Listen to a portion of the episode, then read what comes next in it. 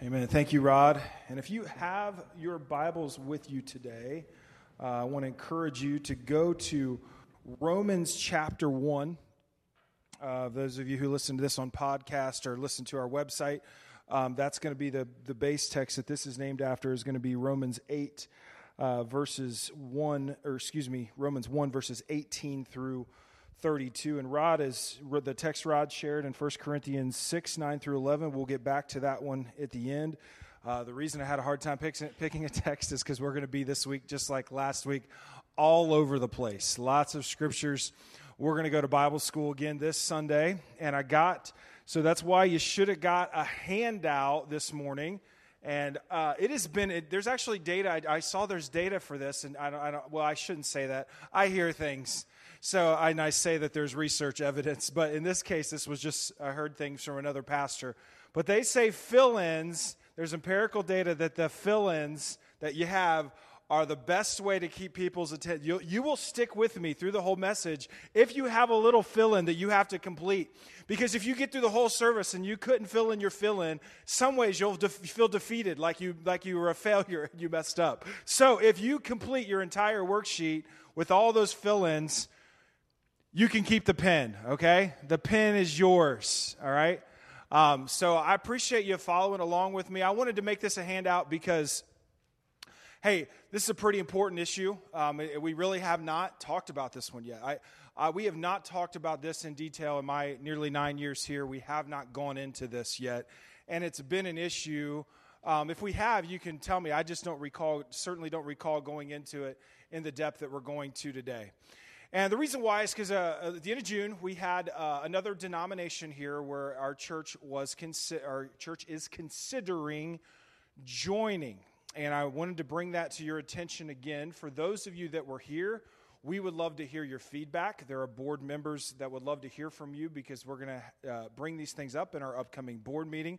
If you weren't at the meeting, we'd love for you to connect with someone who was or connect with a board member, connect with me. I'd be happy to fill you in on uh, what this was all about. And one of the, the, the overarching issue, of course, that, you know, when we, we consider one of the big issues when we consider whether we would stay or whether we'd leave, of course, has to do with, with sexuality. Now, and so to deal, to do a series like this and to have to get into these issues, I've actually spent the last two weeks setting this up uh, called, with this series called Cast the First Stone out of John 8, verses 1 through 11. Who had the stones in their hand in John 8, verses 1 through 11? There was a woman caught in adultery that, was, that would come forth. And who had the stones in their hand? All the people did. And Jesus, said, what anybody tell me what Jesus said to them? He who is without sin cast the first stone. So when we deal with issues like this, we have to deal with them with great, great humility.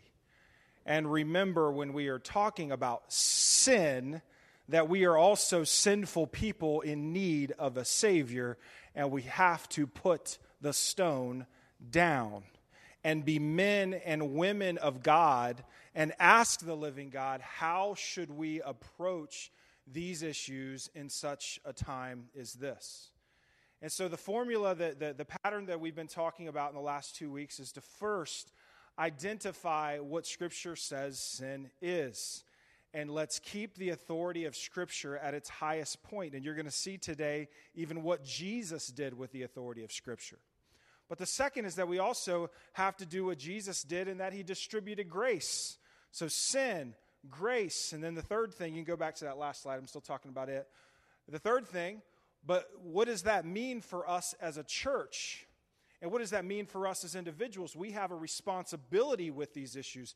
How do we approach the, these issues as a church? So we're discussing our responsibility as individuals and as a church, but then, fourth and foremost, we must always learn how to do these things with an attitude and the undermining principle of love. And so today we're going to get into the sexuality issue, and I had to do it. There's no way we're going to tackle this in, in one week. So we're going to tackle sin and grace today. We're going to, we're going to go through a lot of scripture, which is why I wanted to give this to you as a handout. Um, so you have some, so your, your bulletin sermon notes won't be as relevant because I, I, wanted to, to redo this after we publish the bulletins. So you'll be able to follow along and have some basic scriptures and some things that maybe, you know, maybe you would feel worth talking about, you know, outside of church as well. And I'd encourage you to always talk about these things with some significant grace. And so, uh, one more thing I want to uh, before uh, before I pray, just one more announcement. I realized I forgot. Uh, right now, you know that your kid, many of your kiddos are down in children's church, and we also have a nursery available. Um, we would really appreciate if we could get uh, some more volunteers for nursery come September. Usually, the commitment is just to serve one Sunday a month. And so, if that is what you are interested, if you are interested in doing that, please contact me. Just let me know or shoot me an email. Um, we're going to need some more help for nursery during the month of September. Okay, big message today. We got to talk about this. Never talked about this, so let's make sure we do this with some grace, with some love, but also with the authority of the Word of God and responsibility. Let's pray. Jesus, you are alive. And Lord, today we need your presence. We eh, today we're going to do one of those things where we try to wrap man's way of thinking, our way of thinking around biblical eternal truths. So anytime we do this, we need the help of the Holy Spirit. We need your discernment to understand what you are speaking to us today and how this applies to us in this moment. Lord, may our hearts be soft as we hear your word. Lord, may you speak to us and may we respond to it. In Jesus' name we pray. Amen. All right, so just going to jump in here. I got four things I want to talk through when we talk about the idea of sin and and this issue of sexuality. So um, Nick's going to have a lot of scriptures up here for you, and you should be able to follow along pretty well with your handout. So the first thing we're going to get into on your handout is Leviticus and same sex relations. Okay, so here's what Leviticus has to say 1822. It says, Do not have sexual relations with a man as one does with a woman. That is detestable. Uh, uh, Leviticus 2013. Man, if man has sexual relations with a man as one does with a woman, both of them have done what is detestable. They are to be put to death, and their blood will be on their own heads. I always like to start service off with a real encouraging verse just to pump everybody up and make everybody feel really good, you know. So, what is this all about? There are two NIV adjectives in the Old Testament. Um, you know, I, say adjectives because the, I'm going to give you the English words here, of course. The two words used to talk to discuss this are detestable and abomination. Those are your fill ins. Detestable and abomination. And then what is the punishment for same sex relations? The punishment for this in the Old Testament was, again, another encouraging thing to start service out with. The punishment was death. Yes, there's your other fill in. So we got detestable and abomination. The punish for, the, for this was death. I hope all of you here are encouraged that my sermon is not over at this point, right? There's more to say about this issue. There's more that Jesus had to say and, and, and how Jesus interacted with real people and not just words on a page, okay? but there was a standard that the law was set. So let's see. Uh, we're going to get to Jesus in a minute, but first let's see what Paul did with this because there has been quite a bit of debate in Christian circles because of Paul's language. Where so letter B says um, Paul and oh, daggone it, Brody, you were supposed to pay more attention how to pronounce this word because I'm going to butcher. I, I practiced it Wednesday and I didn't practice it again. Arsenokites is how it's pronounced in English, but that's not the correct way to, the correct way to pronounce it in Greek. I promise you. Um, arsenokites, I believe. Arsenokites, I believe is how it's pronounced. Paul and arsenokites. Do I need to explain this? Do you guys already understand Paul and arsenokites? I knew you didn't. I understand. It's a Greek word, right? You've never ever seen this word before in your life. That's what it is. It is a Greek word. This is the Greek word that is in 1 Corinthians 6 9 through 11. If you'll put that text up there, Nick. Here is the Greek word for homosexuality in, in 1 Corinthians 6, 9 through 11. Or do you not know that wrongdoers will not inherit the kingdom of God? You've heard this one before. This is what Rod read. Do not be deceived, neither the sexually immoral, that's not where arsenokites is, nor idolaters, nor adulterers, nor men who have sex with men. There it is. That's where the Greek word is. That's where Paul uses. We get our English translation out of men who have sex with men from Paul's word, arsenokites. And then he goes to nor thieves, nor the greedy, nor drunkards, nor slanderers, nor swindlers will inherit the kingdom of God. So there's a bunch of other thing, including greedy, including drunkards, including people who slander others, talk behind them behind their back in a negative way, all included in this same category. Let's not forget about this, church, when we talk about these things. And that is, that is what some of you were, but you were washed, you were sanctified, you were justified in the name of the Lord Jesus Christ and by the Spirit of God. Another verse, it'll be quicker with this one. 1 Timothy 1.10, same word there Paul uses for this. He's referring here to for the sexually immoral, for those practicing homosexuality, for slave traders and liars and perjurers, and for whatever else is contrary to sound doctrine. I wanted to put the full text up there. Uh, I failed to do that in my notes. But this is just a reference to what where Paul uses this word. Now, here's where this gets just a little bit tricky. And it really doesn't get that tricky, but people like to pick this apart, okay? This word, arsenokites, was a Greek word used and possibly made, is your blank, M A D E, made by Paul to identify a male engaging in same gender activity. What I'm trying to say here is that this, to, to most scholars' knowledge, they could not find this word ever being used here. Paul had come up with this. How, where did he come up with it? Well, because the Septuagint, the Septuagint, what the Septuagint is, is the Greek translation of the Old Testament. Okay? They all had, they were all familiar at the time of Christ with a Septuagint, which would have been a Greek translation, you know, a Roman, Greco Roman way of understanding the Old Testament in their own language. Okay? That's what the Septuagint was. And in the Greek, when you go to Leviticus, the, the, the two Leviticus verses that I shared with you, Leviticus 18 22 and 2013, you peel, peel these two parts where it talks about koten, which equals lie with, and arsenos, which equals a man. A koten means lie with, arsenos means a man, and then Paul used this word to describe same sex male activity. Okay? Now, this is where they all believe that Paul got this from and this idea that he was communicating. Now, I share that with you, okay? And I'm just being truthful because some of you can actually do whatever you want with this information. But I have sat and had lunch with Church of, Church of the Brethren officials who have said because Paul did what he did in this text, that this is not a valuable text for us to use. We cannot take this with the weight of Scripture. This was Paul's misinterpretation. This was Paul's mistranslation. What he was trying to say here is not accurate, that he really shouldn't have said homosexuality. We really shouldn't translate it that way because that word didn't really exist in the Greek. Yeah, but Paul, but guys, why did Paul use this word? Because he has a point that he's trying to make.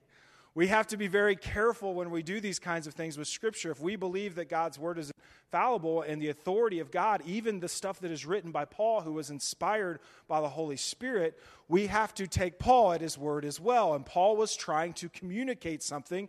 And, and most scholars do believe that he put together two words here from the Septuagint in Leviticus to communicate this. And I'm, I'm telling you, that debate is out there. You go ahead, and search for it on the internet. They're going to pick apart what Paul did right here in this text and say, this isn't really, you can't really use this because Paul kind of made up a word here, but Paul had a point he was making. Okay? Paul clearly wanted to say what he said. And, and so it wasn't a mistranslation. It was Paul using this word, uh, parsing these words out of Leviticus to put a point to talk about human sexuality. Now, going back, of course, to the Old Testament laws, okay? And again, i am just telling you the truth when I say I have sat with Church of the Brethren officials, and they have actually told me that. That we cannot use this because this is what Paul did with this text. He took this, he made a word out of, two, out of something in Leviticus that wasn't already in the Greek language. He took two things together. Okay? Is anybody confused? Anybody understand what I just said now? What Paul did with this text? He had a point he had to make, so he used language, a Greek language from lying with, in the Greek language of a man, and put it in Scripture. Now, this is what Paul did. Now, I want to get into, before I get into, um, before I go any further with that, I'll have all of my notes here on that one, but I wanted, there's another word that Jesus uses and Paul uses, and we're going to get to Jesus' use of this in, in the next one, is the word porneia. It's not in your uh, handout anywhere. I meant to put it in there, but it's not in there. But porneia is a, a word that Paul and Jesus used.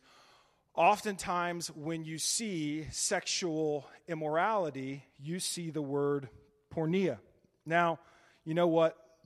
Yeah, here's what and so Jesus actually uses this word. Now, this word means it can be translated as fornication, but the idea that it carries with it is selling off, to sell off your sexuality, to give away your sexuality in a direction that you were never supposed to give it away to.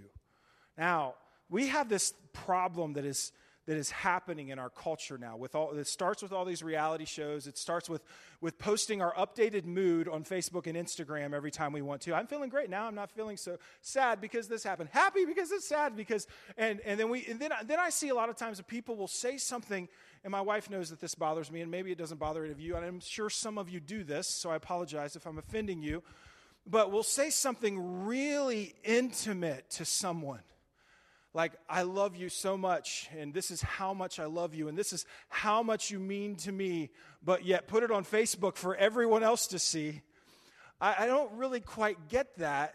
Is it intimate to that one person, or is it you want everyone else's to hear your intimate expression to someone so the world can see? Well, I say that because there's a point there that in Jewish culture, they used to have this thing called the huppah, okay? C H U P P A H is how we transliterate it in the English. The Hebrew huppah. It was the place that the, the, the Jewish couple would go, well, right after they got married. And you know what, what they did in the huppah, it was their private place, and everybody knew what was going on in there. And we don't talk about the huppah. We, that's their place. That's their intimate place. That's their first place to be intimate. And see, here's what's happening now in our culture is we're bringing everybody into the huppah. Let me tell you about, uh, let me share how intimate me and, you know, and let, let's talk about all of this sexuality and let's bring all of this stuff out into the open, something that was, was meant to be sacred between a man and a woman. And now we're making a public festivity out of it. And this is the kind of language that Jesus uses about sexuality and about all that is taking place with even our sexuality today. We're continuing to, to, to sell off our own sexuality when it was meant to be something intimate between two people, and we keep finding ways to sell it off to others. And we're going to get into this a little bit more, but this is the language, porneia, when he talks about immorality, that Jesus gets into. So let's talk about Jesus now. See, Jesus and sexuality. Well, here's a, some basic things that Jesus said in Mark 10, 6 through 9. Look at this, we're already almost out of time. But at the beginning of creation, God made them male and female. For this reason, a man will leave his father and mother and be united to his wife, and the two will become one flesh. So they are no longer two, but one flesh. Therefore, what God has joined together, let no one separate. The next verse, Matthew 27 through 32, important. You have heard that it was said, You shall not commit adultery. But I tell you that anyone looks who looks at a woman lustfully has already committed adultery with her in his heart. If your right eye causes you to stumble, gouge it out and throw it away. It is better for you to lose one part of your body than for your whole body to be thrown into hell. And if your right hand causes you to stumble, cut it off and throw it out.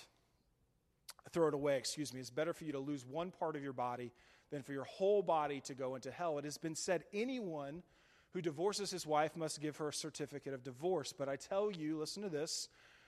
He who divorces his wife except for sexual morality makes her the victim of adultery, and anyone who marries a divorced woman commits adultery. And we already get to the part. Did I, did I not go far enough? Did we already read the part of anyone? Yeah, or anyone who looks at a woman lustfully has committed adultery with her in his heart. So, did Jesus raise the standard of sin or did he lower it in this case? He raised it, didn't he? He said he did not come to abolish the law, he came to fulfill it. And even in this text, he raised it. So, a couple quick things, real quick. We want to talk about this. God made them male and female. Those are your fill ins. Jesus says one man with one woman. Key word is one. And the point, even in the text that I just read, when he talks about divorce, is that there's problems occur, of course, when this order gets disrupted. Challenges occur when this order of one and one get disrupted. And I think we can come to just simply understand this. Now, I want us to consider what Jesus did, though. How did he respond to issues of adultery? How did he respond even to issues of divorce? We have examples of this in Scripture. They're right here.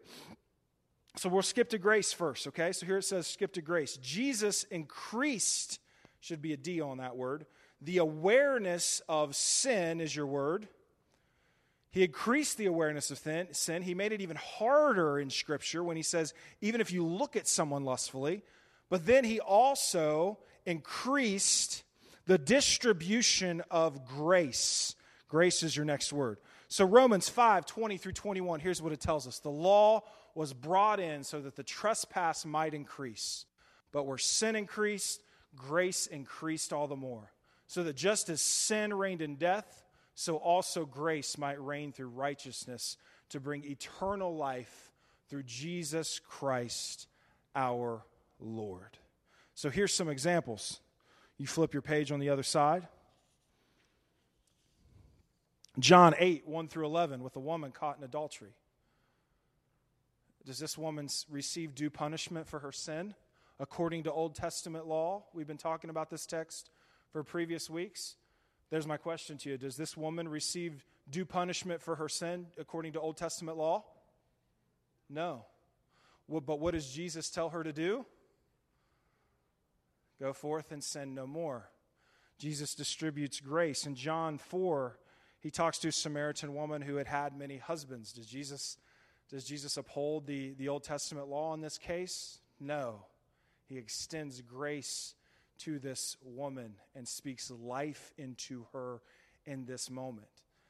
See the same thing with the woman that everybody said, How in the world is Jesus letting this woman wash his feet and cry at his feet? This is repulsive to people if they knew all the things that she had done. And what does Jesus do? He welcomes it, he encourages it, and he rebukes the religious people around that say, What the heck is wrong with you? This woman has come after me, and you guys want to stand around and judge her. See, Jesus pursues others with redemptive purposes who are caught and in some ways exposed with sin in their life. And that is the same call that each one of us has. We must be willing to pursue others with redemptive, redemptive purposes. Now, there's a lot still to say with this, and I'm, I'm, looking at the clock, and I knew this would this would happen with this series. There's, and I don't want to rush. I don't want to. So we're going to unpack Romans chapter one next week, and that's a very uh, important text. I wonder if you could take home Romans one verses 18 through 32 and fill in those blanks yourself. What is happening to the truth in this text? What does Paul say in this text that God is doing? Now, I do, We can't close without talking about grace, though. So here's what it says in 1 Corinthians, the text that, that Rod read and that I read again. It's been read twice now. And I want you to pull that verse up there for us, Nick. We find this language and right at the beginning of verse 11. The key language of grace in this text. And here's what it says. He talks about he talks about sexually immoral. He talks about idolaters. He talks about adulterers. He talks about men who have sex with men, arsenokites, and thieves, greedy, drunkards, slanderers, swindlers. And then what does he says about them in verse 11? What does he say? Who's he talking to in verse 11? He said, and that's what some of you were. You're up there on that list too. Now, it's used in past tense, but there's a reality that this is what you used to be, but you've made different choices. But whenever we talk about these things, we have to take a look at a list like this. We like to point our finger at the one thing, right? Homosexuality. But we have to take a look at the whole list and ask ourselves is there greed that I'm wrestling with? Is there drunkenness that I'm wrestling with? Uh, is there you know, is there, there unfaithfulness that's going on? And, and, and you could just take a, there's so many other lists like this in Scripture that we have to turn this back. And you could say idolatry. I know idolatry was different in that culture. There was actually, you know, physical idols that they worship, but idolatry is really anything that you place in the throne rather than God. That is a bigger priority in your life than the King of Kings and the Lord of Lords, that He's ultimately first. And Paul says, and that is what some of you were. So we're really all in this story together.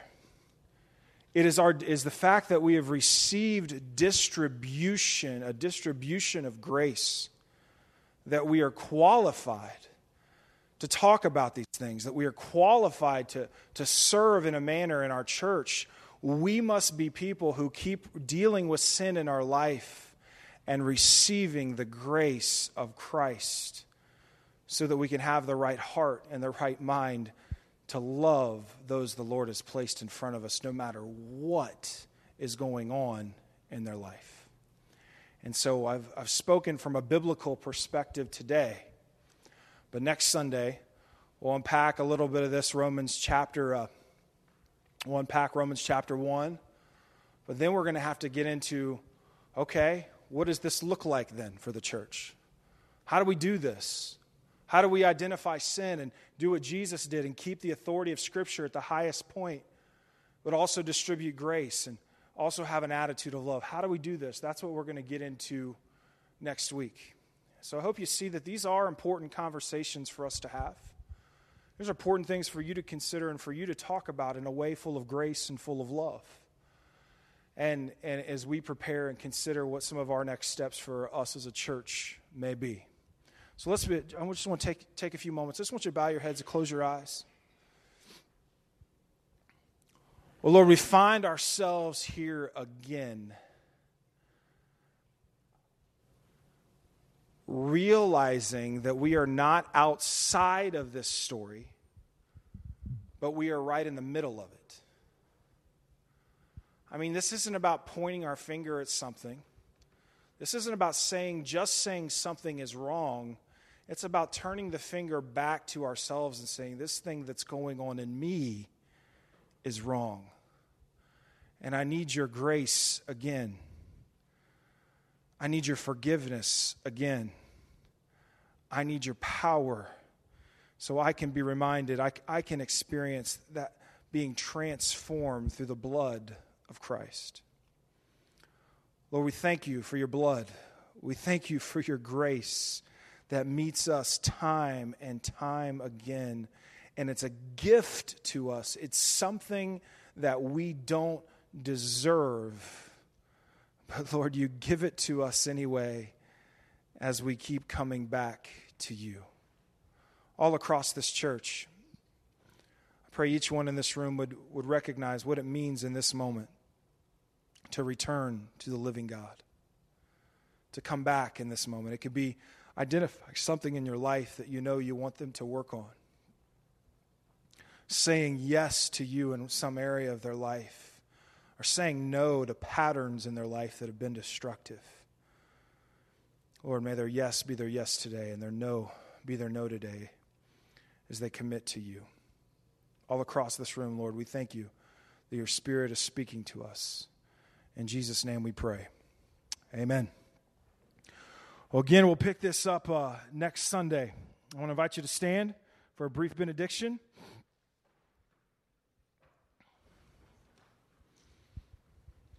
May you go forth this week as a man or a woman of God who recognizes the authority of the word of the Lord, has accepted this authority in your life, but receives the grace that comes from the living God and is ready to distribute that grace to those that you interact with. God bless you and have a wonderful week.